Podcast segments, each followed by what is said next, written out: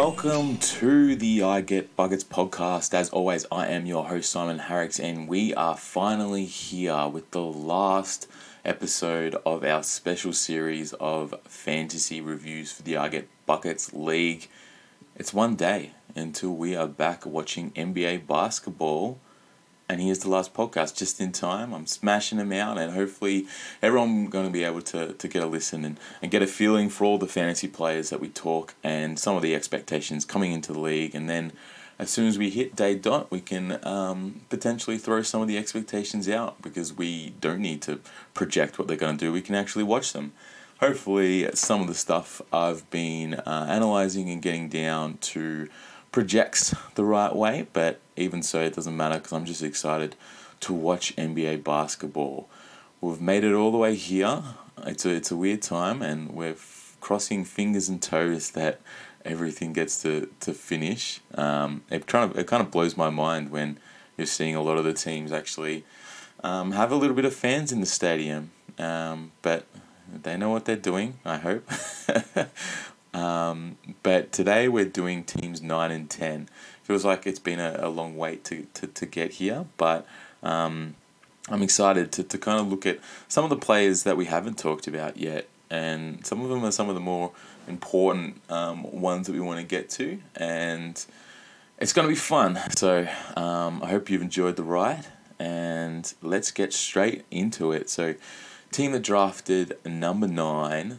Uh, candidate for one of the better names here, we have Salt and Pepper Gallinari. Um, straight off the bat, pick number nine, one of the ones that I was very curious about coming in to draft night, seeing where he was going to go, and that's the one and only Kevin Durant. Um, I think I've gone down on the podcast saying before that it's hard to remember just exactly... Um, you know, Kevin Durant's place in the league when he when he did his Achilles, and I think it was very much um, not going too far off the deep end to say that he was overwhelmingly the best player in the world at that time. The the way he was playing in the few weeks leading up into his injury, um, he was he was the best player in the world. Um, a player that would go top three in, in a draft if he hadn't gone injured, and then we just ticked over to the, you know, the twenty nineteen twenty season. Um, but now, obviously, it's been a long time since drinks for, for Durant, and I guess you have to, to, to factor in all of what's happened and a little bit of a, a concern, especially coming off an Achilles injury. There's obviously talk about how this uh, you know affects his defense, um, affects some of his confidence, his explosiveness. There's a, I guess the positive thing when you want to project him coming back is the fact that he's you know so tall, and that hopefully it really doesn't affect his shooting, you know, coming over um, on guys and pulling up. But but also, you know, there's a lot of um, science to say if you did, you know, your Achilles on the side that you don't jump off. And, and a lot of people, if you're right-handed, you jump off your left foot. Um, it tracks a little bit better. You know, we, we have a lot of interesting cases. Um, I think, obviously, Wes Matthews is probably, you know, the, the most um, recent scenario. But... Um, even in the W N B L, the, the finals M V P this year, her name escapes me, um, was coming back from an Achilles injury. Um, and we go all the ba- way back to Dominique Wilkins, who, you know, did it. So there's there's a track record. It can break either way, I think, with Kevin Durant. Um, it's nice to see him perform in preseason. I don't think we're going to get, you know, the real picture until we, we, we start playing games and potentially only, you know, twenty games into the season. But I think everything's kind of tracking confidently. And I think Kevin Durant at, at pick number nine here was exactly where I would have taken him. I had him at pick nine on my big board. Um, the fact that he's such such a talent and, you know, if things break right, can kind of change your team. He, he needs to, to go before guys that I had, you know, after on my big board, like uh, Zion and, and Ayton and, and, and Embiid. Um, but I just, you know, there's safer options ahead of him, like your, your Jokic, Towns, um, and LeBron James. I feel it's just, you know, yeah, a little bit safer to go here, but I would be more than happy to, to take the, the chance on Kevin Durant here, especially because when, you know, you've got pick nine, you come back at um, pick twelve and get to go again. And I think this has fallen absolutely perfect for, for Team Salt and Pepper Gallinari here because he was able to get Ben Simmons with his second pick at twelve. So I actually had Ben Simmons at pick seven on my big board. I said in the other podcast, I thought there was two hard decisions in the top ten. Pick number four and then pick number seven. Um, I said pick seven because, you know, I thought the latest I would let James Harden um, fall would be six, and then I had another decision on where to go. Obviously, in our league, Damian Lillard went number seven, which I thought was, was a safe, fine pick. But for me, uh, Ben Simmons was the man that I would have gone, I think, average of twenty-eight point five last year. Obviously, he's coming back from injury. It was a real shame that we didn't get to see him in playoffs because some of the, you know, uh, playoff Simmons uh, a demon, um, you know, conjecture and, and talk about how how well he can contribute to a, a winning playoff team has kind of disappeared because we didn't get to see him. And obviously, Philly fall flat on their face. But it's almost like they got a bit of a pass given, you know, the shambles that they're in and, and Simmons being out injured. But I think in terms of regular season games, all a lot of the arguments about, you know, obviously um, him being able to shoot the three and how he, you know, becomes a little bit or almost less impactful, you know, when teams are able to set up their, their half-court defense. I think that's really important arguments and, and stuff that, you know, coaching staff are really going to have to work out in a playoff scenario. But for the regular season, I really, you know, don't feel that, you know, him shooting the ball is that much of a problem when it translates to fantasy. We have a track record of, you know, him being a, um, what, the six foot uh, seven, I think he is, uh, point guard that in the mold of almost, um, you know, Russell Westbrook in terms of the counting stats. So I just, I, I just have, you know, a, a love for someone who can impact, you know, the box score so overwhelmingly without, you know, having plays kind of run for him. He's so devastating in, in the fast break. Um, he just can do so much for you um, in basically every facet of the game. Obviously, he's a um, defensive player of the year candidate most years because if he's so switchable, um, you can play him with so many different lineups. I think the way that they've built the roster with more of shooting around him is, is just a lot more smarter for them to, to do. Six foot ten, I should say. He's a lot higher than six foot seven. I just, there's a lot of um, intangibles to Ben Simmons' games that translate to fantasy so well. Obviously, you know, huge triple-double threat. There's, there's you know, big questions about how they fit him with Joel Embiid, but when the the argument came up, I really did think that if I was going to trade one of them, it, it, it would be Embiid, only because I feel that um, the talent that Simmons has in, you know, a, a modern N B A kind of thing, can you can build a team around him a lot easier than you can Joel Embiid. And as much as I don't think the shooting's coming anytime soon, um, I haven't really, you know, put that away as something he can't build eventually. Um, it's got to do with a lot of confidence and then putting in scenarios and his um, willingness to take it. And it'd be interesting if you asked Brett Brown um, what his willingness was to take the, the shot last year. But we have a new coach, obviously, um, in Doc Rivers. And I think a lot of what um, Doc Rivers might want to put in could, could really help Ben Simmons. Obviously, there is the um, cloud hanging over that Ben Simmons is available in packages for James Harden. As much as Daryl Morey will say no, I think um, that's a lot of P R. Uh, I think it's probably factual to say that, you know, Ben Simmons is available in the trade for the right price, whether Philly would want more than just James Harden back or... Um, Obviously, there's to and fro there with what happens, but there's a legitimate scenario where he is in Houston, and I think fantasy-wise, it's a little, it's probably worse than Philly. I, li- I like him better at Philly because, um, I think he assumes more of the ball handling there. Obviously, with John Wall in Houston, it's a little bit different, but I I still think all the intangibles that make him, you know, a, a huge triple-double threat counting stat guy, um. Uh, are not going away. I just think with his talent, he's he's one of the safer um, options. It's why I had him above LeBron James and Stephen Curry and Damian Lillard for that matter. I just think there's so much um, that can go right for him to, to really be a, a top five player, and I don't think there's a lot that can go wrong.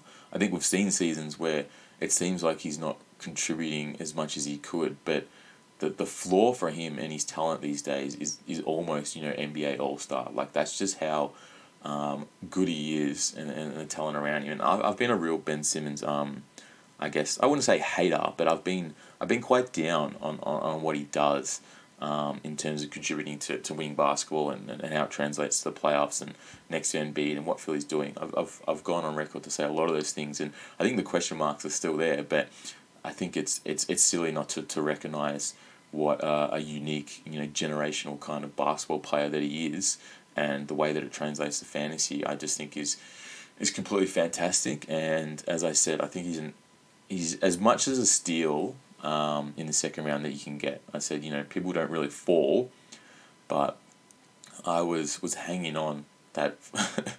I was I was thinking, oh wow, is he actually going to fall back down? Um, But I think Coach Adam here was smart to, to get him where he was. And if you told me that you got Ben Simmons at nine and Kevin Durant at twelve and just switched them, switched them, I would have, you know, been over the moon. And that's basically the exact same result that you got here. So um, stoked for that off the top. Next is is more of a question mark around Paul George. So obviously, um, Pandemic P has has had a rough um, six months. Um, obviously the Clippers, um, I guess, have been rough too, and it's weird that you could say, oh, he's had a rough um, six months when he just signed a, you know, a five-year deal that what pays him about one hundred ninety or something like that. I can't remember. Some of the, the numbers that you get now are so um, huge that you just kind of forget exactly what the what the, the number is. All you know is it's enough money that they don't need to um, do anything for the rest of their life. Easily, four times over. His, his family is safe as long as he's he's smart. So, um, yeah, bad six months for for Paul George. But in terms of basketball, um, his stock is definitely down in the league. Um, you know, halfway through his season two years ago, um, he was a, a genuine M V P candidate. I think he would have finished third in the voting, and um, he, he deservedly so. He was, you know, winning games for, for O K C off his own back in, in a way where it was all clicking and absolutely devastating and a pleasure to watch. Um, I think I might have tweeted out from the Argo Buckets account that, you know, he, he was a legit M V P threat um, in about March or April that season after watching a game him absolutely destroy. But the problem with, with Paul George, obviously, with the Clippers was that he averaged twenty-one point six last year. A real fall down from... from him being a, a lock into to round two every year. And you, you pick him with the um, projection that he, he, he breaks right, or at least a lot better than the twenty-one point six. We know his, you know, all-round game um, and shooting are there for him to come back and, and, and have an impactful season. Um, they've made, you know, some changes in the Clippers, but the, you know, the talent of, of, of Paul George and Kawhi Leonard that we've got a little maybe carried away with, but, you know, it's still a legit, you know, power duo in the N B A, and, and, and two players that can lead the Clippers to to a very high standing in the West. I still believe in, in Paul George. Um, it's just, you know, how much do you believe in him? He went pick twenty-nine. I had him at pick, pick number thirty on my big board. So, again, it feels like a lot of the players that I talk about have, have been quite close to where I've put them, and I guess... I don't know if that's a um, a statement of, of, of us being on the same page, or, or maybe there's there's not a lot of differences in, in some of the stuff that we're breaking down. But I think the big board again is, is, is just really a feel of where you do it, and you get more of a more of a touch during the draft, you know, on, on where people are and, and where you need to go. And I think obviously Brandon Ingram and, and, and Sabonis and, and Morant uh, kind of just go just before him. Um, all players that I did have a little bit higher than, than Paul George. So I think he's unlucky that, you know, someone couldn't have, have slipped to him, and maybe he was hoping for one of these other guys and they didn't slip, and then he had to, to kind of go for Paul George. I, you know, I would have rather a, a Donovan Mitchell here, which was still on the board, but I think he's probably, I don't know, it's weird to say that Paul George's safe because based on last year, you, you shouldn't, and Um, there's been some injuries, but not enough for me to, to get off. I think I think it's a fine pick. I think it doesn't blow me away. Is is, is what I'm saying is, is Paul George late in, in the third. It would have it would have blown me away. Um, I guess early last year before we drafted. Um, it'd be interesting to see where he went last year. Um, just because, all right, he went pick eight last year, which feels early. But um, obviously the difference between eight and twenty-nine this season is is a huge difference. And I think if, if Adam can, can bank on a little bit of a turnaround here, you might be really in the win. But as I said, you can only base... You have to you have to bring everything in context, and don't think it's early, um, but I don't think it's late either. I don't think he's got a steal here. He's probably he's probably got him at the right time. The stock down is is quite down, um, and there's a world scenario where he's not a top um, thirty player this season. But we'll just have to wait and see. Um, we go straight into round four now, and as I said, he doesn't really have to, to wait too long on the turn. And another player that went really early last season um, and had a fantastic season but then slipped is his pick thirty-two in Jimmy Butler. So um, last season, let's have a look because I know he went quite early. Um, maybe he slipped a little. He went twenty last year. So off the back of a winning Miami season, he, he slipped a bit. I think, you know, most of it is... what his his play actually translate in, into scores. I think we've seen, you know, the the best um, of him in, in playoffs in terms of counting stats, but also some of the games where he's happy to take a, a backseat to, to players like Bam and Dragic and even Hero at times. So he averaged twenty-six point nine last season. Very, very healthy. Someone that um I think you'd be stoked to take in round four. Um, I guess... I had him at um, pick twenty-seven on my big board, so I had him a little bit higher than, than Paul George. I think it's a it's a smart get here to wait, and I think if anything, it's it's it's more of just, you know, Jimmy Butler's it's locked into what he's going to do. He's not going to have, you know, games where he explodes in points all the time. I think it's a lot of it's more tied to to his all round um stats, and I think as Miami get better, there is a concern that Jimmy Butler doesn't have to do as much um, as we kind of saw in the playoffs, that his stock slips a little bit. I do think there's a world where his twenty-six point nine is, is not achievable, um, and he does he does trend a little bit down, but in that case I'm happy for for him to get him in, in, in round four instead of round three where, you know, he might have um, gone and, and was on my big board. Um, But yeah, I think you just kind of, you're safe in Jimmy Butler.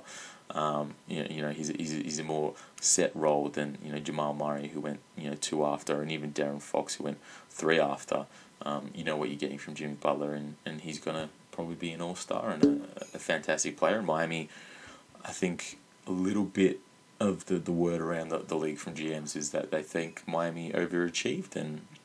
You know, you, you can only beat who's in front of you, and I think they, they'll be out to prove once again that they're a real threat in the East, and they kind of go as far, um, I guess, collectively as some of the players, but there's there's no way Jimmy Butler's not still the man to, to, to push them and, and get Heat culture where it needs to be. So I think it's a fine pick.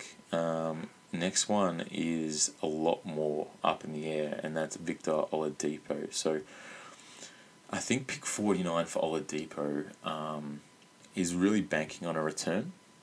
You pick him here because you think that um, Oladipo has the potential to, to be an all-star level player again, and the consensus on the league is a little bit out, and this is your opportunity to cash in, I guess. I think that's the mindset from Coach here, because I, I wouldn't have taken him this early at forty-nine if I didn't think that he had a real return. I actually had him quite a bit later on my big board. I had him at sixty-three, and again, a lot of these, you know, injured return players, I might have been a little bit more conservative than I have in years past, based on the injuries that kind of derailed what I was doing last season. I just, um, I would have liked to see a lot more positive basketball from when he did return, and obviously he opted out of, of the bubble. Um, Although well, there was the pay dispute with him trying to opt out of the bubble, but Um, you know, we haven't really got any uh, uh, enough of a feel for him to, to return to, to what he was as an all-star player. I'm a little bit concerned that, you know, with, with T J Warren um, and Sabonis and some of the other stuff that they're, they're doing at Indiana, that he's not that clear, you know, fantasy option player that, um, you know, he was a couple of seasons ago. I think they've almost moved past it a little bit, but if he can return to, you know, to form and then and, and show us that, you know, he can be the Victor Oladipo of old, um, it becomes a, a fair pick, but I think it's it's quite a bit of a risk, and I would have erred on the side of caution to think that um, the more likelihood that he returns to a twenty-point scoring player, um, I would have wanted to bet that on, on a couple of rounds later, so... I think I I do think it's an early pick that can can come back to hurt you, which sounds weird when you say Oladipo in round uh, pick forty-nine, but as your fifth player that you want to tie your hopes in, I'm I'm a little bit concerned there. I think the first month may may give us a little bit of a, a look in, and I've said that quite a few times with players, but I mean I do think that. Um, Coach being an Indiana fan has something to do with it. I think that almost makes him take him around earlier. Um, so I do think the the risk is inherent there that um, you set yourself up. But I, I, I do think, you know, and I say it for a lot, you, the, the body of work that you did in the first four picks, if if Oladipo breaks right, that, that really, you know, vaults you up a little bit level and, and, and makes you a lot more threatening um, come business end of the season, and a lot can be similarly said for his next pick at number fifty-two in Kristaps Porzingis. So uh, obviously the, the the problem with Porzingis is that he is returning from injury. Um, he had a torn meniscus late in the playoffs and is not um, one hundred percent clear when he's going to return. Um, I guess the the latest is that you know, he he's travelling on the opening road trip of the season and, you know, practising with the team, hopefully. And, you know, maybe only miss it so a couple of weeks. Um, I think that's really, you know, best case scenario for um, Kristaps Porzingis. I think, you know, his average last year of, of twenty-four is, is super duper healthy. And I think he's a real missing piece, I think, for the Dallas Mavericks and, and their real push behind Luka to, to get back into playoffs and, and make more noise. I think um, I'm really excited about his season this, this year. I had him at forty-seven on my big board with an asterisk to, to think that once we got past, you know, around this mark, depending on who I had in my team, depending who was left on the big board, um, you would start thinking about him. And that was because I, I really think the upside is huge. I think some of the, the concerns on his game last year in terms of, you know, settling for for for elbow jumpers, for, for not really being as active on defense as he should be, um, you know, for a seven foot three guy, um, I guess I I was a little bit, um, I felt more comfortable with, with some of the things he was doing, you know, last year that we were going to, you know, fulfill some of the, the promises that we got, you know, after, you know, his rookie season and the unicorn of, you know, Kristaps before he had that A C L injury. You know, he was really projecting as one of the more fascinating and, um, I guess, players, not just in the N B A, but for, but for fantasy. So I I think, you know, going Oladipo and Kristaps Porzingis um, in a row for what is, you know, really important rounds for building your team in round five and six is risky.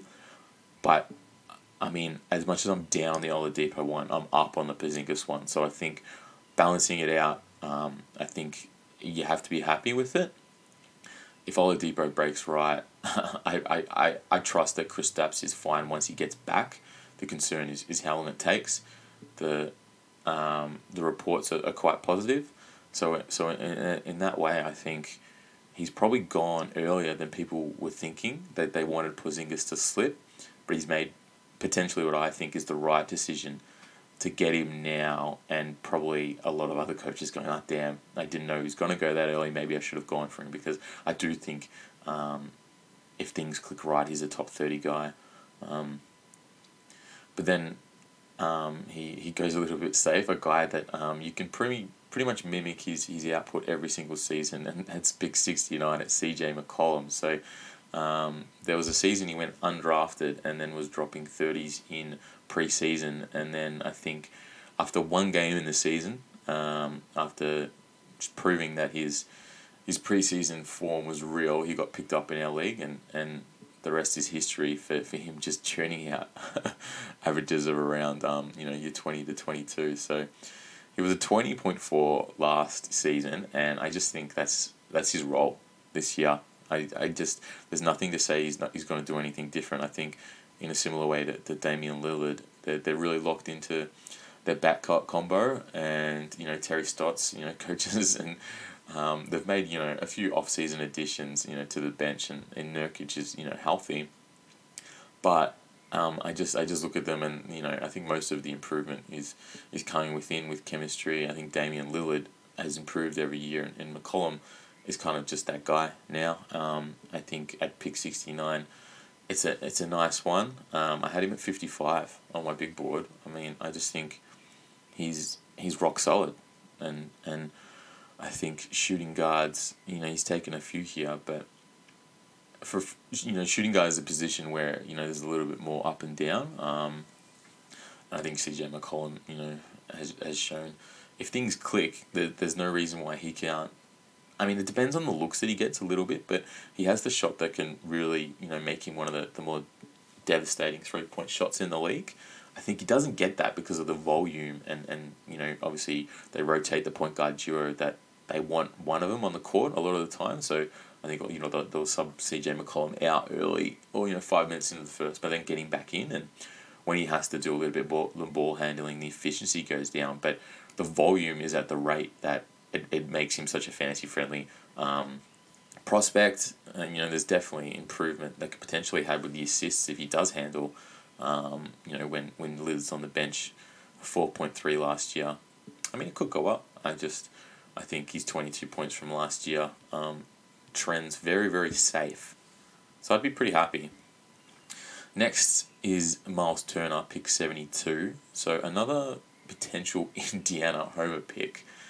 I th- I, I'm happy that he waited at least this far, but the the stock on Myles Turner has has dropped so dramatically that it's it's it's it's quite concerning um, for his fantasy output. I mean, it it's hard to you know watch him sometimes. That he, he he should be a better fantasy than what he was last year, and I think you know his average of seventeen point four. Based on some of what you hear and, and you know his value around the league, you you would have expected that to, to be less. Seventeen point four is is fine. It's it's handy. It's probably something that you take for a seventy-two. But, I mean, it's hard not to be worried about um, the Indiana's role for him. Obviously, Sabonis is the man. It really does feel that he's on the trade block. Um, you know, they've pushed him to be a more, you know, flexible kind of big man. But I just, I'm not sure if he, they think that their best starting five includes him. They're not sure what they want to do with him a little bit. And, you know, I was so high on him coming off his rookie season. Um, and I'm just a little bit confused about where his fit is right now. I I had him higher on my... I probably had him around the same spot on my big board, but I kept bumping him down as I got closer to the draft. As far as I had him at ninety on my board. Um... So in, in that essence, I think it's a risk. I think it's early. I don't think people wanted to kind of touch him a little bit, and they were happy to go elsewhere. So for, for round eight, um, you know, he goes before both the Ball brothers, um, Tyler Hero, Cousins, Al Horford, Jarrett Allen. So other big guys that I think um, have question marks as well uh, with, with Cousins and Allen, but... I, I, I do think there was there was probably um, more interesting players to potentially go at it at this stage, but if if he's got a read on Indiana by watching them and think that Oladipo and Turner have you know improved seasons this year, I think he he's well positioned to, to cash in, because um, I think Myles Turner, sh- this this should be where he was picked. Um, if you weren't concerned about some of the role moving forward. And my concern is that, you know, if he does get traded, he actually doesn't land in a, a friendly scenario, um, at least fantasy-wise. It just it just makes me a little bit worried to, to draft him here. Moving on, number eighty-nine is a pick that I like, I really like to a fault. And I've been massive on Bogdan Bogdanovic um, for, for many seasons now, when since he's come over from Europe and, and trading for him last year. I, I, I just think the only thing that was holding him back is um, his fit on the team and his usage. I still think the pathway is a little bit unclear on Atlanta, only because there's, you know, worry about Kevin Huerter and, and what you have to do with him. Obviously, they've, they've drafted, you know, Cam Reddish. But, I mean, I think this is the money that you pay Bogdan, and he just vaults both of them. I think I think he's a fantastic shooter. I think his basketball I Q is is super-duper high, the way he cuts, the way he reads. You know, the play he's passing, he's a little bit older for, for you know, players of their experience in the N B A, but, you know, he's come from Europe, and he, he's been playing at a, you know, high level for since he was sixteen, and I think you can kind of get that feel with Bogdan. I think he's just a... He's just a, a smart player, and I think all he needs is is an opportunity to really excel um, in the league. Obviously, Trae Young um, will handle a lot of the ball, but I think he can play off him, and I think he, he really can can be trusted to run plays. And the, all the question marks are about, obviously, if he kind of slides into a similar role that he did with the Kings, with the with the Hawks, I think his fantasy upside is capped. But um, I think... this might be the season where he gets over, you know, thirty-two minutes a game. I I would love him to see that. I think Atlanta are kind of deep, which which which hurts it. But if they want to, you know, unleash um, the Bogdan, um, I I'd love to see him, you know, trend up to, you know, your thirty-two plus minutes a game. And if that happens, I think he becomes unlocked a little bit. I think we look back and say that pick eighty-nine was a real steal. That is me being super duper positive. Um, if he doesn't, you know, if he's capped at, you know, your twenty-seven minutes, you might see some of the um, the trends fall the way of his Kings days. I don't like him potentially not starting for a couple of preseason games. I think preseason's preseason. Again, um, you do with a little bit of salt. I was dry. I had him on my, my, my board to, to think about, um, based on the fact that, you know, I really think he, he, he starts and he goes forward with, with everything that I was hoping. I had him at seventy-three on my board. Um, I think it was very similar with, with Bogdan and, and Lowry that, excuse me, um, I I went with, you know, the injured Walker, um, hoping that one of them would, would fall to me next round. They didn't. So in that aspect, I I, I just I just think it's it's the right time to go. Um, it's interesting that, that coach has gone back-to-back with new Atlanta um, players with his pick ninety-two at, at Danilo Gallinari. So um, maybe it's a little bit of uh, insurance that, you know, one of the players that the players that they've paid to come over, um, you know, pops in their role. I think it's it's fine. Um, you know, he was he's been a, he's a really good regular season player for the past two um, years. He averaged nineteen point one last year. I had him at seventy-six on my board. So at ninety-two, again, that's that, that's really good. I mean, I had him ahead of guys like Jared Allen, Montrezl Harrell, Eric Bledsoe, Lonzo Ball. Um, I just I just think he, he he's shown enough, and they've paid him enough that, that he's more of the option um, ahead of potentially... Um, You know, I think they've got a bit of a glut of guys, depending on where they want to do uh, DeAndre Hunter. Maybe he's more of your, your small forward guy, but obviously John Collins um, is a bit of a question mark there. And, you know, it depends on if they want to play small ball. I guess then that impacts uh, Capella.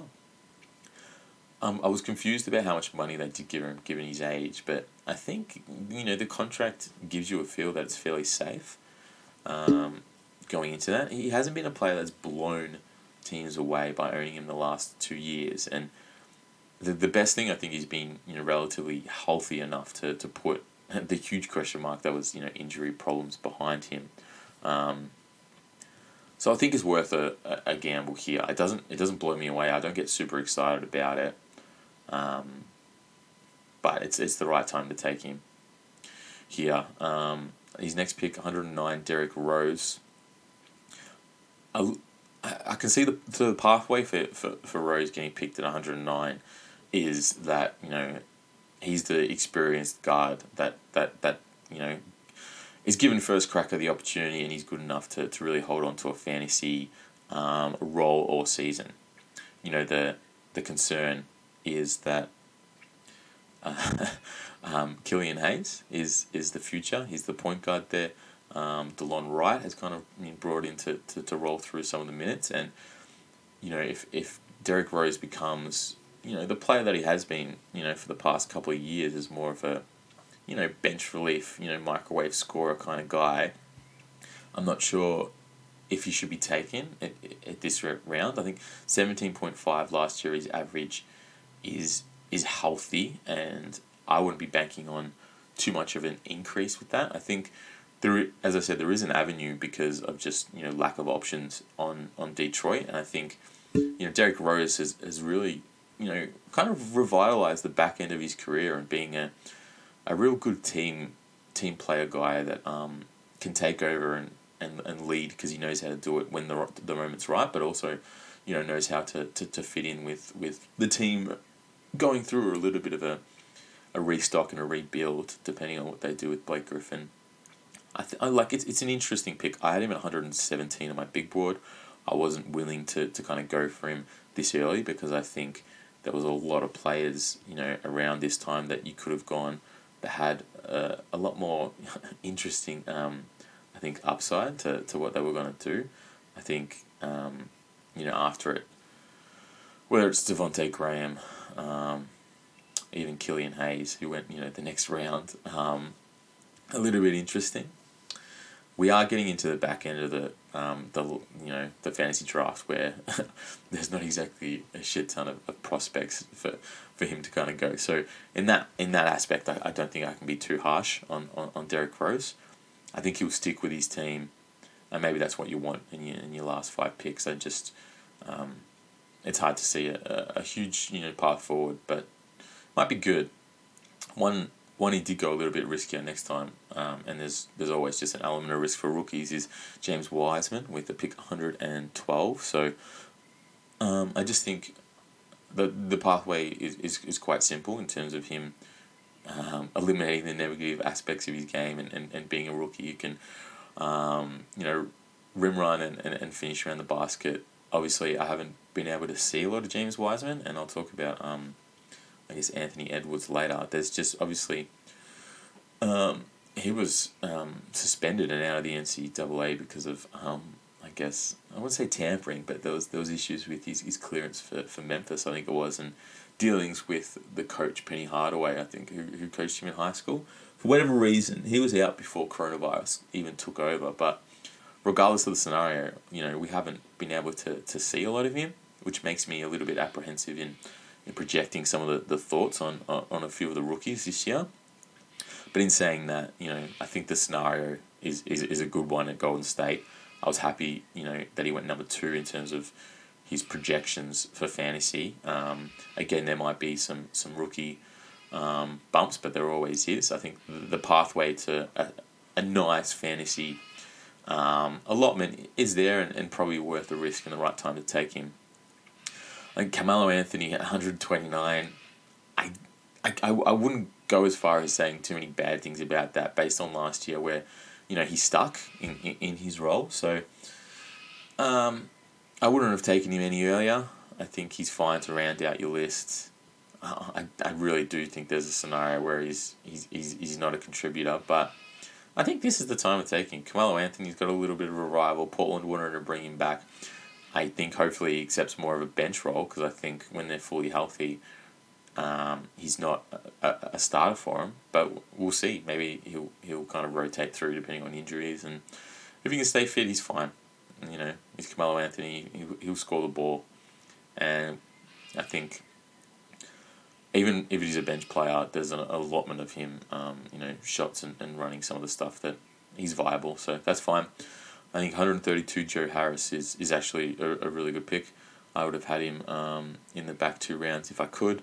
I think, you know, he's shown that he's been paid. I think he's a really important part of, of Brooklyn moving forward. And while there might be a few moving pieces, I think Joe Harris isn't one of them. He's the guy that they know um, as a, you know, uh, one of the best shooters in the N B A is, you know, locked down as a, a shooter next to um, what they want to do with Kevin Durant and Kyrie Irving. And I think to say he's just a shooter undershoots a lot of his game. I think he's very active off the ball with his cuts, and we've seen last year and then even in preseason, you know, his ability to, to kind of cut off the ball and um, use the space that um, is afforded to him by, you know, Durant or Irving or, or even uh, LeVert to an extent, you know, gives him lanes to the basket, and he's very nifty. And it was only a couple of seasons ago that him and LeBron James led the league in, in field goal percentage at the rim. Um, he doesn't take as, you know, as many as, as a lot of other players, but you know, it just it, it just shows that um, he's quite he's quite handy um, at the rim. He's not going to, you know, give you a lot of the other stats, which is the concern. So there will be games where, you know, he churns out eights and nines, but the hope is, you know, his average ticks up, you know, be up higher than fifteen, sixteen, seventeen, and because he's so reliable, um, that he sticks on a team, and you know, he's not got that fluctuation that, that other players that average a similar one to him um, does. You know, his his average of, you know, seventeen, eighteen, or whatever it is, is seventeen every single game. I mean, that's the, the hope and the the, the idea of, of Joe Harris here late. And uh, lastly, just finishing off Aaron Holiday with his last pick, another Indiana pick. I think is is worth the risk. You know, there's there's not a whole heap of, you know, stuff that I want to talk, to be honest, um, whether it's Justin or, or Aaron. They kind of um, morph into the same guy when I'm when I'm watching Indiana, but um, again, it's his last pick, and I think with, with Indiana being a little bit, you know, fluctuating, that, that he might settle into a role and become a, a good last pick, so that's fine. That's that. That's um.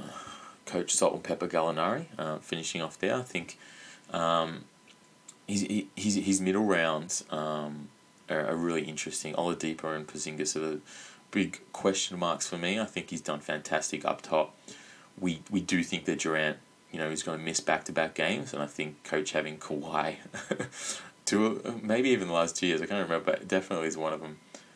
He, I don't know if he gets frustrated by by that, and, and he's kind of done it again, but we'll see how it pans out. Um, I think Ben Simmons is fantastic.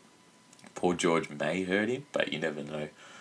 Um, he's there. I think the past couple of years he's probably underperformed and his team hasn't been um, as good as he had hoped. And I think at least going into this season, I think there's a lot more optimism with what some of the players can do, and hopefully Porzingis can come back as soon as possible, and then there's a little bit more to play with there. So that's it, and now we've only got one more team to go, and I'm going to try and smash this one out, but due respect to Coach Jesse, um, as always, interesting team to, to review, and one of the more fun ones to track on draft night as he goes. But again, in saying all of this, putting respect on the name, given now he is a two-time champion, and if you have to throw out last year, given we did, you know, two other last three ones that of seasons have come to completion.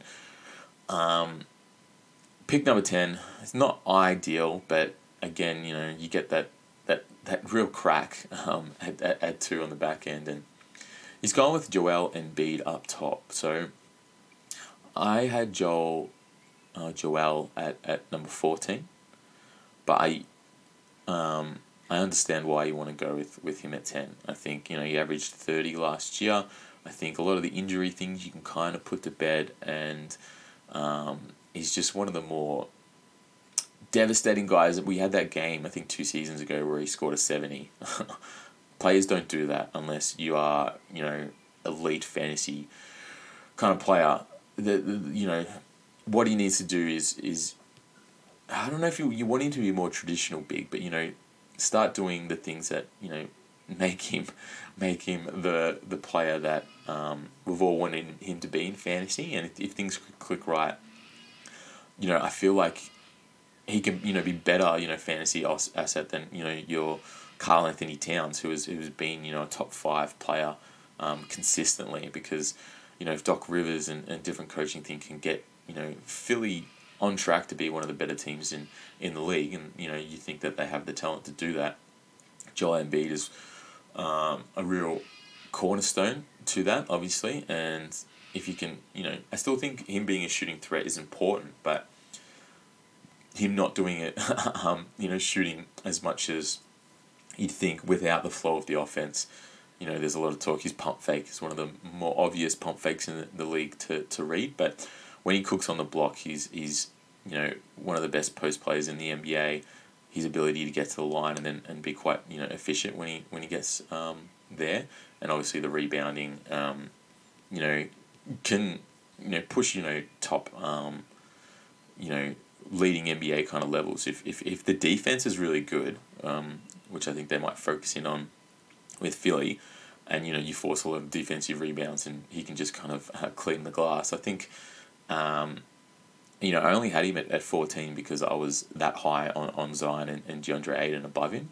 It was it was less on a knock that I was concerned about what he's going to do this year. Um, I think it's fine. I, I, I really do.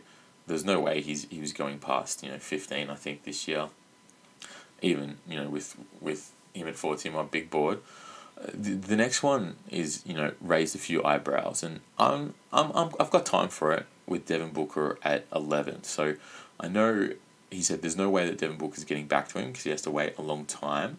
Um, and one hundred percent right. Devin Booker, um, of an average of twenty-five point two last year, probably, you know, is is early based on on some of the, the players that were, you know, behind him. I had him at twenty-one on my big board, and that's because I I would have gone players like Trae Young and, and Adebayo and, and Zion and Aiden all ahead of him.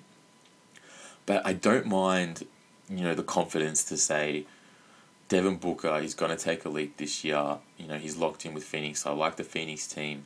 I really think that twenty-five point two can trend up to, you know, your twenty-seven, twenty-eight. I do think there's a world where Devin Booker's a lot more consistent and reliable than a Trae Young or a Kawhi Leonard, um, or even a Russell Westbrook. And if you, you know, sit down and you make that argument, I'm I'm I'm very here for it.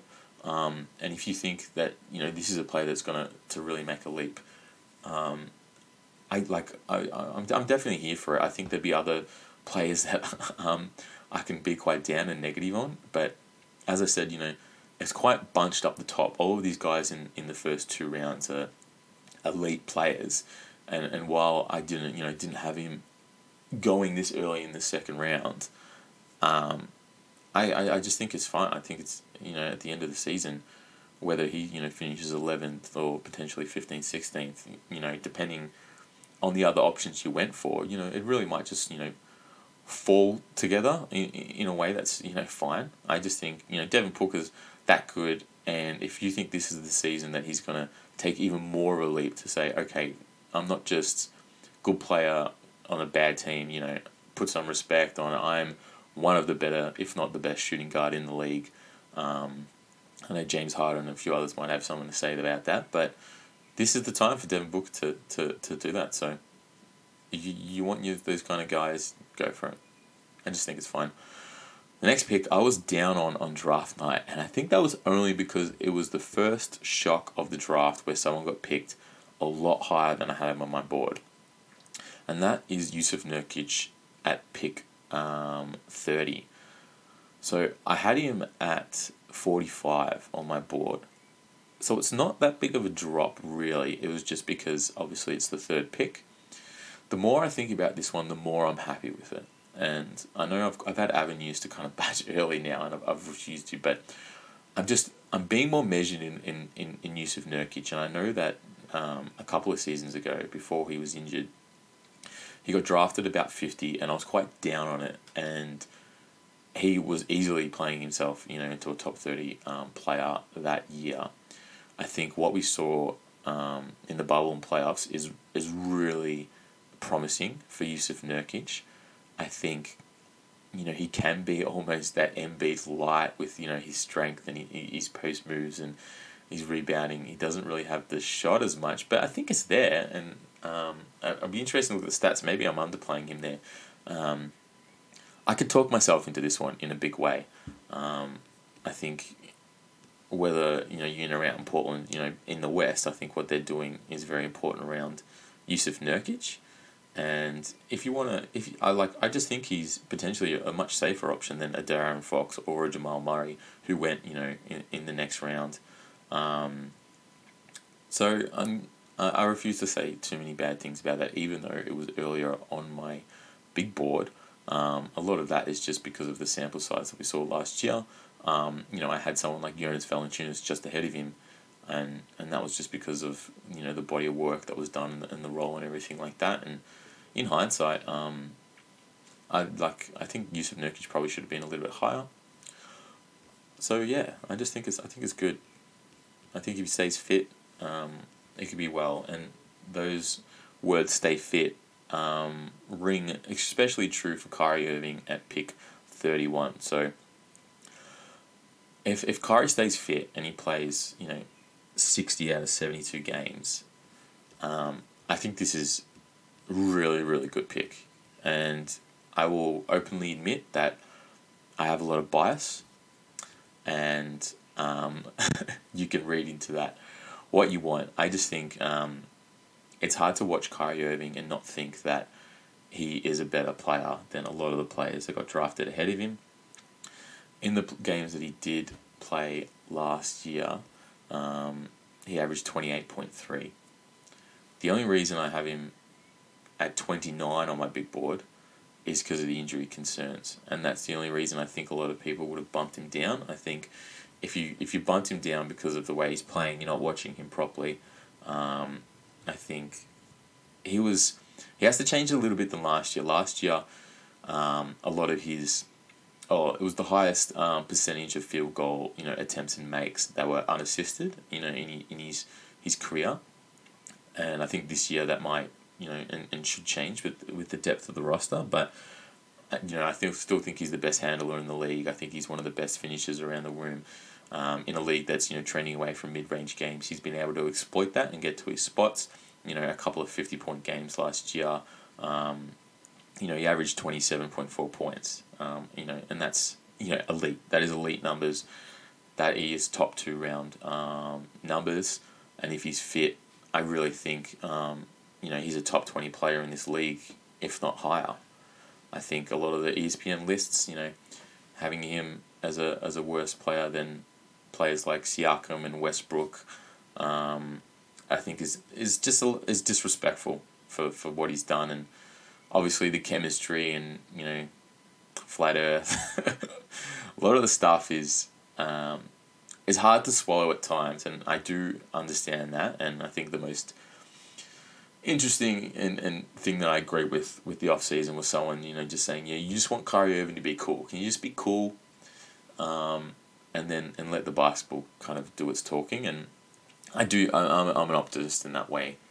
I do think uh, Kevin Durant will be a, a positive influence on him, and I just think this is a really good pick. I would have gone him next. Um, yeah, all about it. I'm all about that one. Gordon Hayward is hard because it's really frustrating that um, he already has an injury. But on the same side, apparently an injury that was going to keep him out for some games may not. So let's maybe throw that in the bin and just analyse Gordon Hayward as is. You, the, it's an optimistic pick because I guess the, the trend is saying, you know what, I think Gordon Hayward has a lot more of what we saw, you know, in his Utah days, or even, you know, there was a, a, a burst in his um, previous season with, with the Boston, about February, March, or whatever it is, where, you know, he looked fantastic. Um, his average was still twenty-one last year. Um, when he when he was on the court, he was important for what Boston were doing.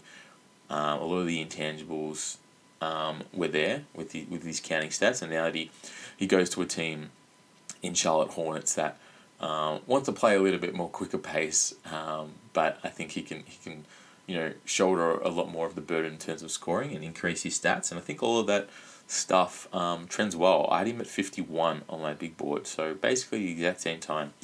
I do think, um, if anything, you know, it's a touch early, and I say that, you know, knowing he went um, at you know the same time I had him in the big board, but you know that's players that are going a little bit after him, um, whether it be you know Porzingis or um, Wendell Carter Junior I think was was was interesting.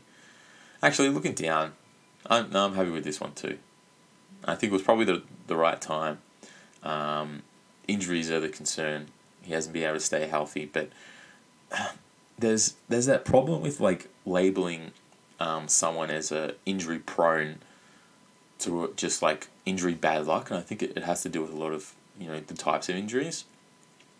The broken leg is obviously horrific, but something um, I think once he you know gets the confidence back and, and trends back that I'm I'm not too worried about. Broken wrist, broken finger, they, they seem more fluky injuries than someone who has a, a dodgy shoulder or a dodgy knee or repeat you know knee surgeries or um, you know back spasms or or things like that that are a little bit more worried. I think Gordon Hayward, it's the nature of the game. You're going to have to be concerned about injuries just because he doesn't hasn't played. But the nature of the injuries, you know, makes me want to to look at it in the lens where, okay, you know, Hornets are, are confident of giving him that much money that you know. He's a big part of what they're doing, and I think it, I think it's a good pick. Yeah, yeah, I'm happy with that one. Jeremy Grant is an interesting one, and I you know went on, on record with the podcast a few um, seasons. Oh, sorry, only a few weeks ago, and saying I really liked the, the free agent acquisition here. Um, I just think the pathway for him at um, Detroit is really healthy, and I think that. Um, I, I think that everything he did at um, uh, what is it, the Denver Nuggets could, could translate into a high usage role, and he's shown offensively to, to, to be a little bit savvy. I know he he has a skeleton of a shot that they they want to work, and um, I think you, you know you pick him with the expectation of a, a usage, and depending on what they do with Blake Griffin, I just think there's there's a real positive outlook here that he can trend to be uh you know a one that really increases his. his average from, from the past few years. So I think it's it's a it's it's I get all of that and I'm buying into it in a big way. Um I'm I will sell all the upside on him. I think his average of thirteen, you know, you know, trends hopefully really up, and I I mean I was thinking, you know, the eighteen twenty. If things break really, really right, it's a good pick.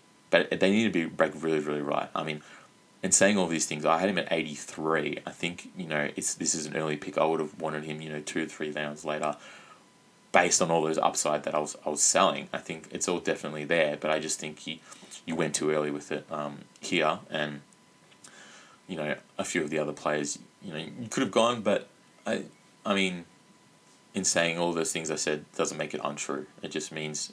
you really need them to go right. um, the next two picks are unfortunate only because they're auto-draft picks, and, and the worst thing, I guess, about being auto-drafted at round um, ten is that with two in a row, it goes automatically into your next pick. So, unfortunately, Coach um, was logged out of the system here um, for whatever reason. Um, it seems to be a bit track record, so I don't know if it's something that you're doing, but... I think he got lucky with at least T J Warren um, here. I'm not sure if he was in his queue. I think T J Warren, this is where he, he was you know, going to go.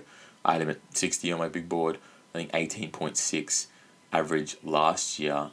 Um, doesn't really even um, put into context some of the play that he was um, you know, doing as you know Indiana's best player in the bubble. You know, devastating. I think he had that fifty-point game.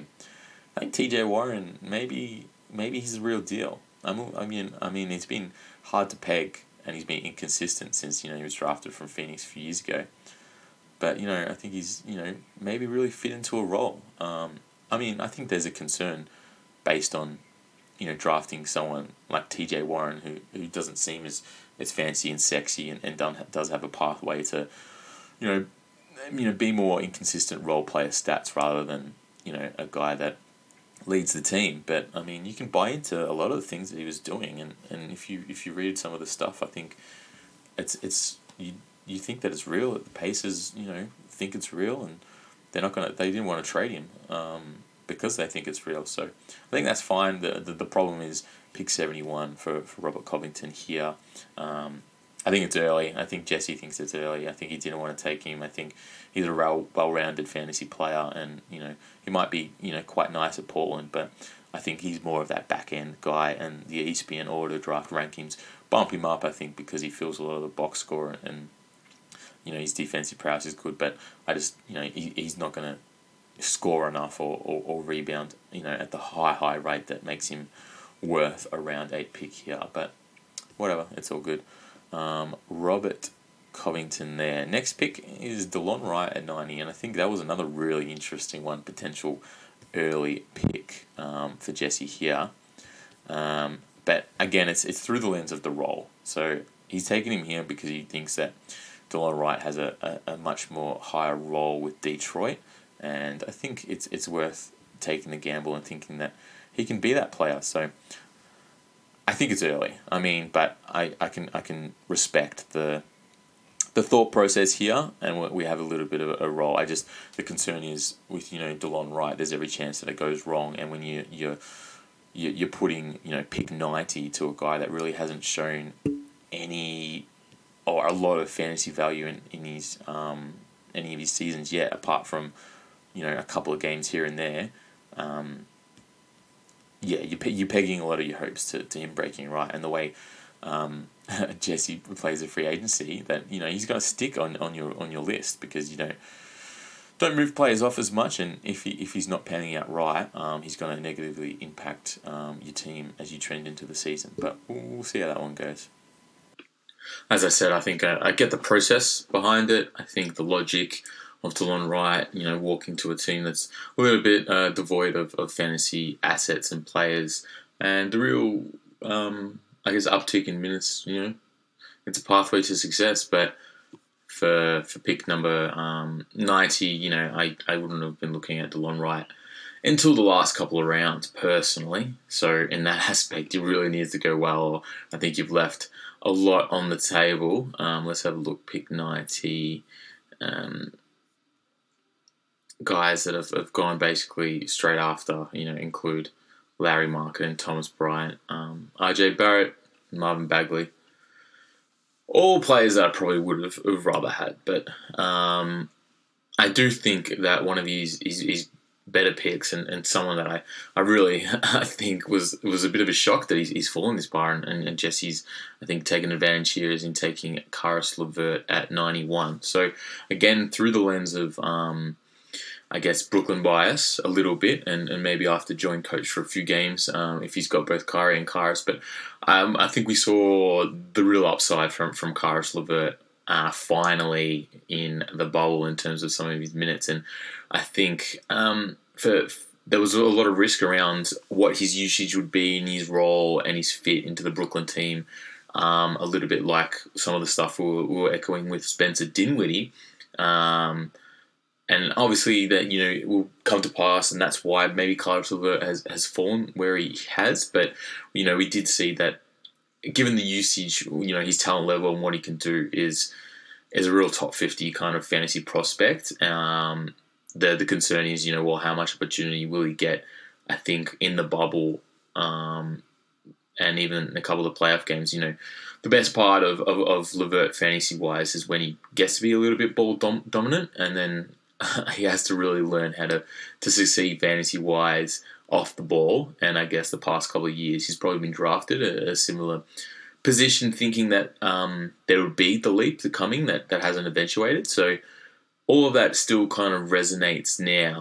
Um, I guess the upside is that I think Brooklyn are, are going to really manage their team uh, deep um, throughout the, the season. I think they're, they're aware of of kind of getting guys um, ready. I mean, I think they'll prioritize the regular season, but with the, you know, the lens that, that playoffs are, uh, are what is going to be more important. And I think the, I guess, talk that Caris LeVert may come off the bench in, in what was compared to a Manu Ginobili type role. Um, I don't know, there's big, big tickets there to, to, to fill uh, that kind of role um, and, and label it with Manu. But, you know, that's, that, that's potentially what the, the um, the walk-in is for, for Caris to be fantasy viable. Like, I, I do think the chemistry that Caris LeVert and Jarrett Allen has had in a little bit of pick-and-roll game um, can be a little bit of what you saw with Montrezl Harrell and Lou Williams in different players, but, you know, those two coming off the bench potentially, you know, needing to be leaned on for, for scoring um, and a bit of a kick, but that's where the position um, might be best fit for them in terms of their fantasy role, and that depending on the night, you know, Caris LeVert still gets his, you know, thirty-two minutes um, and, and finishes games. Um, Or at least, you know, your thirty minutes would be, would be I think, a season um, or a career high in terms of his usage, and he's ready for it. Um, uh, some some ways with, you know, Joe Harris on, on getting better looks. I think Caris LeVert coming into the league, his, his, his shot um, wasn't really falling, but I thought the mechanics behind it and everything was always going to trend well. And then almost in a, in a little bit of a change, I think the way he kind of... Um, He stopped following through as much in, in his shots when he was under pressure. Really, kind of um, was evident when he was when he was missing a few of them, especially um, coming off the dribble. But I think he, he he's shown um, that he's he's really good at, you know, breaking down and, and getting past um, defenders and being savvy with his, his his passing in the lane. And I think he's got, you know, all the assets for him to be a, a real box score covering player, but it's going to be with the efficiencies. Um, he does have a, a tendency to, to leave it a little bit short at the rim and outdo a lot of his, his good work if he if he really can't uh, put the ball in the hole. And I think that's the next step for him, and I, I think it's a it's a really worthy uh, risk um, at pick ninety-one. Cause I, I don't see him as the player that will slip out of the one hundred if everything goes right, just because the talent level is where it is, that he's gonna he's gonna have to, to come and, and, and get at least some of his stats, regardless of how stacked uh, Brooklyn is. Um, I just like it, yeah. Next, uh, another one. I think Jesse's taken a lot of uh, fit type uh, roles, which I think is smart. You know, that's what you should be doing in fantasy. Um, but whether, you know, you get really obsessed with, you know, the fit and the increase and take it really. Um, might be the case here with one hundred ten and Dante DiVincenzo. So someone who was basically um, traded to, to the Kings but ends up sticking around now, obviously with the Bogdan Bogdanovic thing falling through, like, um, you know, Delon Wright and Jeremy Grant here. Um, the look is that, you know, he's he's going to get a career high in minutes. He only played twenty-three minutes last year. There's a, a pathway now with uh, no Wesley Matthews, and looking at, you know, his, his, his third year kind of leap here. Um, this is all tracking to, to say that Dante, Dante DiVincenzo is poised to have a, a career year and, and break out in a lot of, you know, the categories. It's just how he fits in with a lot of the the Bucks players, um, with Drew Holiday, with um, Chris Middleton um, in the starting five, and, you know, Uh, you know, personally, I think some of the stati- statistics may trend in your, your more Joe Harris um, kind of fashion, um, or whether it's Davis Bertans, which he takes later, um, in, in some of just like some of the counting stats and, and being there as a shooter and fitting in with the role and, you know, not having, you know, plays called for you or, um, you know, the, the ability to really impress me with increasing, um, you know, defensive stats to, to, to round out the box score. I just, it's hard to, to know where uh, an increase in his, you know, his average um, is going to get to the point where you think that one hundred ten is worth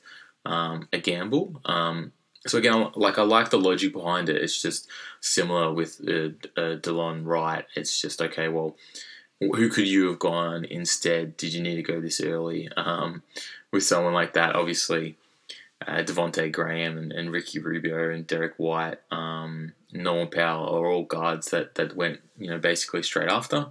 Um, and maybe maybe you could have gone elsewhere. But again, I like this is this is the name of the game in the fantasy. And if you you know identify these guys that are going to get a leap and you think this is the price to pay, then um, I'm not going to get too down on it. I just, you know, had him again, um, like DeLon Wright, as, as ones that uh, I thought were really interesting uh, last, you know, two, three round picks. Next, um, he goes for, for someone that could be really interesting in Rashawn Holmes um, in round twelve. So I guess Rashawn Holmes was, was very, very good last year for the Kings. Um, he averaged uh, twenty-one point seven, and he was a player that I was interested to see where would land. Um, I think one eleven is, is, is not a bad place for him. The, the question mark is, I guess, you know, with Hassan Whiteside and Marvin Bagley, where things are going to land. He was almost like a, a late season acquisition last year, going um, undrafted, but then, you know, getting healthy and, and putting up, um, you know, twelve points and eight rebounds. But the efficiency was where he kind of um, shone through with, with twenty-eight minutes. He was almost um, super automatic uh, with what he was going to do. So for, with all that in the package, like, I think he's he's definitely worthy um, of a pick here.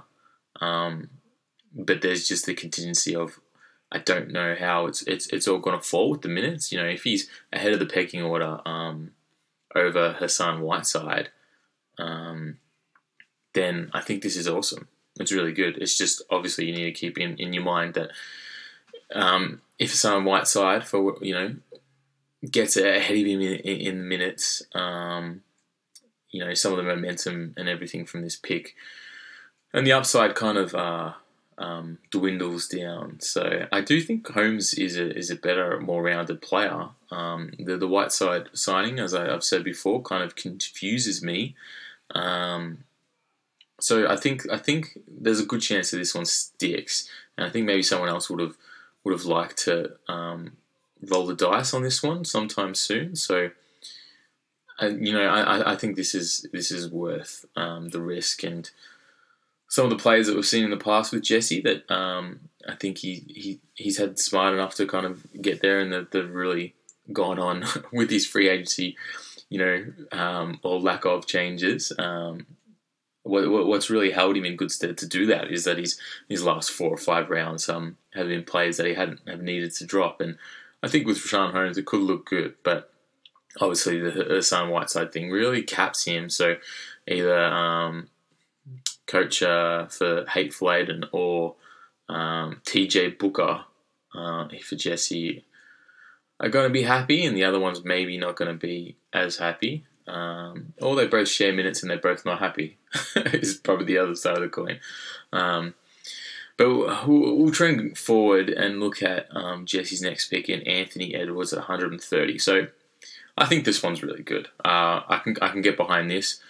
Um, you know, obviously I'm, I've got concerns that maybe I've been a bit too um, rookie heavy this year, especially given, you know, the twenty twenty class of rookies has been touted as, you know, one of the the least, um, I guess, talent-ridden or, or, you know, I guess in excess of players that I think will, will translate to the N B A quite well. So when you put that in mind, the fact that, you know, every year we have more and more rookies getting drafted um, is a bit of concern. But I know that we, we all know that Um, in the past few years, um, if you can really get a, a rookie that hits, it can it can actually, you know, really really change up your, your list and your successes towards you get at the end of the year. And I think one thirty would be by far the latest we've had a number one pick go in, in quite a while. And I think a lot of the things that I might have said about James Wiseman, I think are come true here in terms of I, I haven't really seen, you know, him play that much. It's it's hard. I've never had a, a number one pick that I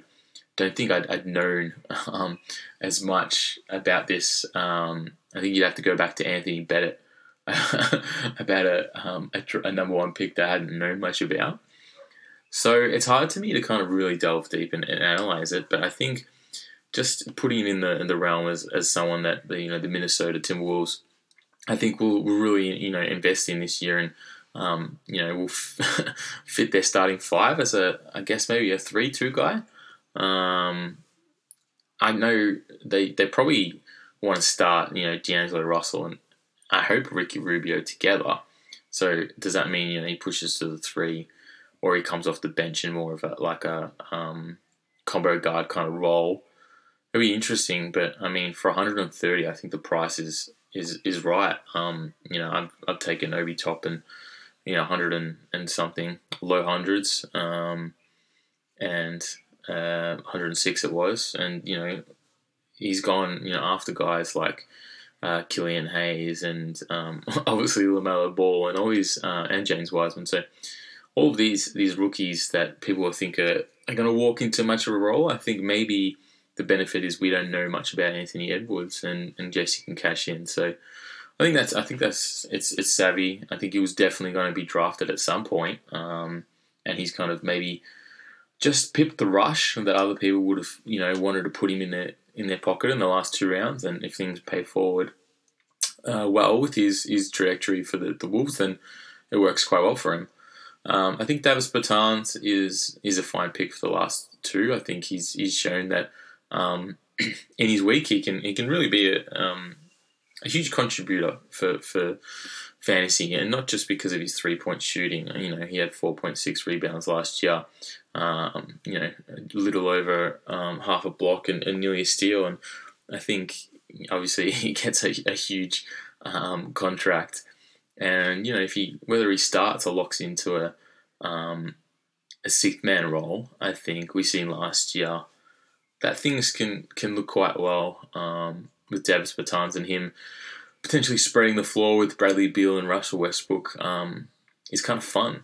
I think I said before the Wizards. The Wizards are a little bit more fun this year, and I I like having him as, as a deep bench guy. And I think both him and his next pick in one fifty and, and Satoransky works well for, for guys that are going to stick. So I do think that where Jesse has has shown uh, or shined in the last few years is his ability to get guys late that stick. And I think Satoransky, his position on the Bulls are a little bit, you know, tenuous with, with, with point guard, obviously. Uh, Kobe White's, you know, the guy. Um, obviously, Zach LaVine handles a little bit, but I think Satoransky, um, you know, can be relied on to to, to fill a solid role um, within the minutes, you know, whether it's backup point guard or not. Um, you know, his upside is a well-rounded, you know, fantasy game with, um, you know, nice uh, steal numbers. He had one point three last year and then toppling it over with, you know, five assists and, you know, a handful of rebounds. Um, I think, you know, he sticks. And then when you look at the, the last round um, of every team, uh, he's probably this, one of the more safer ones out of all of them. And he was he was taken at the very last pick in our draft. So, yeah, yeah, that's fine. It's not going to be, you know, a player that someone lucks into in round, last round that, you know, ends up devastating and, and, and outplaying the expectations. But It's it's just solid, and I think he's got a game plan that has worked for him. So why not stick to it? Um, but yeah, I think I think overall, uh, it's it's interesting a few of the players and, and where they're going to be projected. Obviously, I think the question marks, and he's picked, you know, Jeremy Grant, Delon Wright, Dante DiVincenzo, all with the expectation that they're vastly different players this year. Um, I think he's he's rolled the dice on, you know, injury-prone guys or whatever you want to say with, with Nurkić, the Irving that could, and Hayward that, that really, you know, if if they fill out their potential, can can bring him right up to, to playoffs again this year. Excuse me. Um, I will echo that some of my concerns that I had with, um, I think, what is it, um, team who picked seventh, coach who had Damian Lillard and Trae Young up top. I said when you look at their top two compared to other players, I'm a little bit concerned of where they're going to fit in the final rankings, and I do think you can have some of those concerns with Joel Embiid and Devin Booker. If things don't go right, there's a world where they're not in your top fifteen, and as a team and not having someone in your top fifteen can really hurt. But again, that's doomsday kind of stuff. Um, I think, you know, Devin Booker's early, but as I said, I'm happy to go for him. And Joel Embiid really has the, the tools to, to be a top five guy. It's just um, things that things are too scary to project um, with, I guess, the way he's, you know, been in the past three years of a little bit more of a scattergun um, fantasy player. But yeah, I think there's there's a, there's a lot of um, good to look, and I'm I'm stoked to to potentially watch some.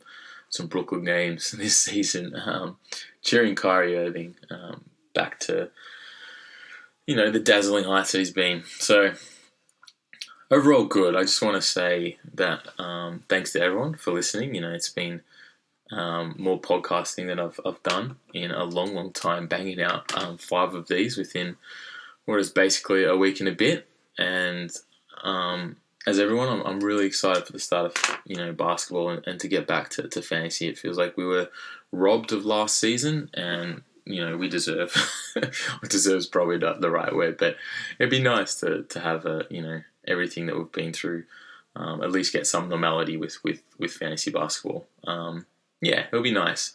I think, I hope everyone's, you know, appreciated some of the, you know, the comments, and I guess always taking it with a grain of salt. Um, even though I, I like to, to do this, and um, I actually enjoy, you know, putting some of my thoughts either down to paper or this year into um, the podcast format.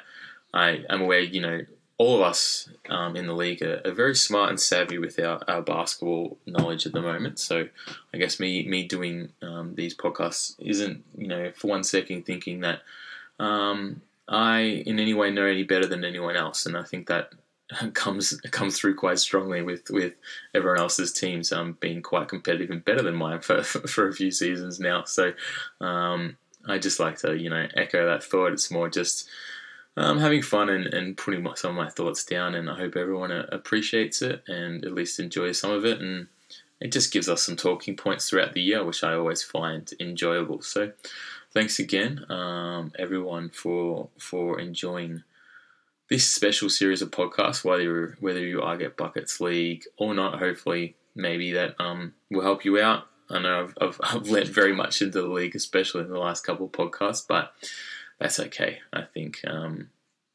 it's it's enjoyable for, for all, and especially our team and our league. But I just want to say uh, Merry Christmas to all, um, and we'll catch up for beers while we watch some N B A basketball.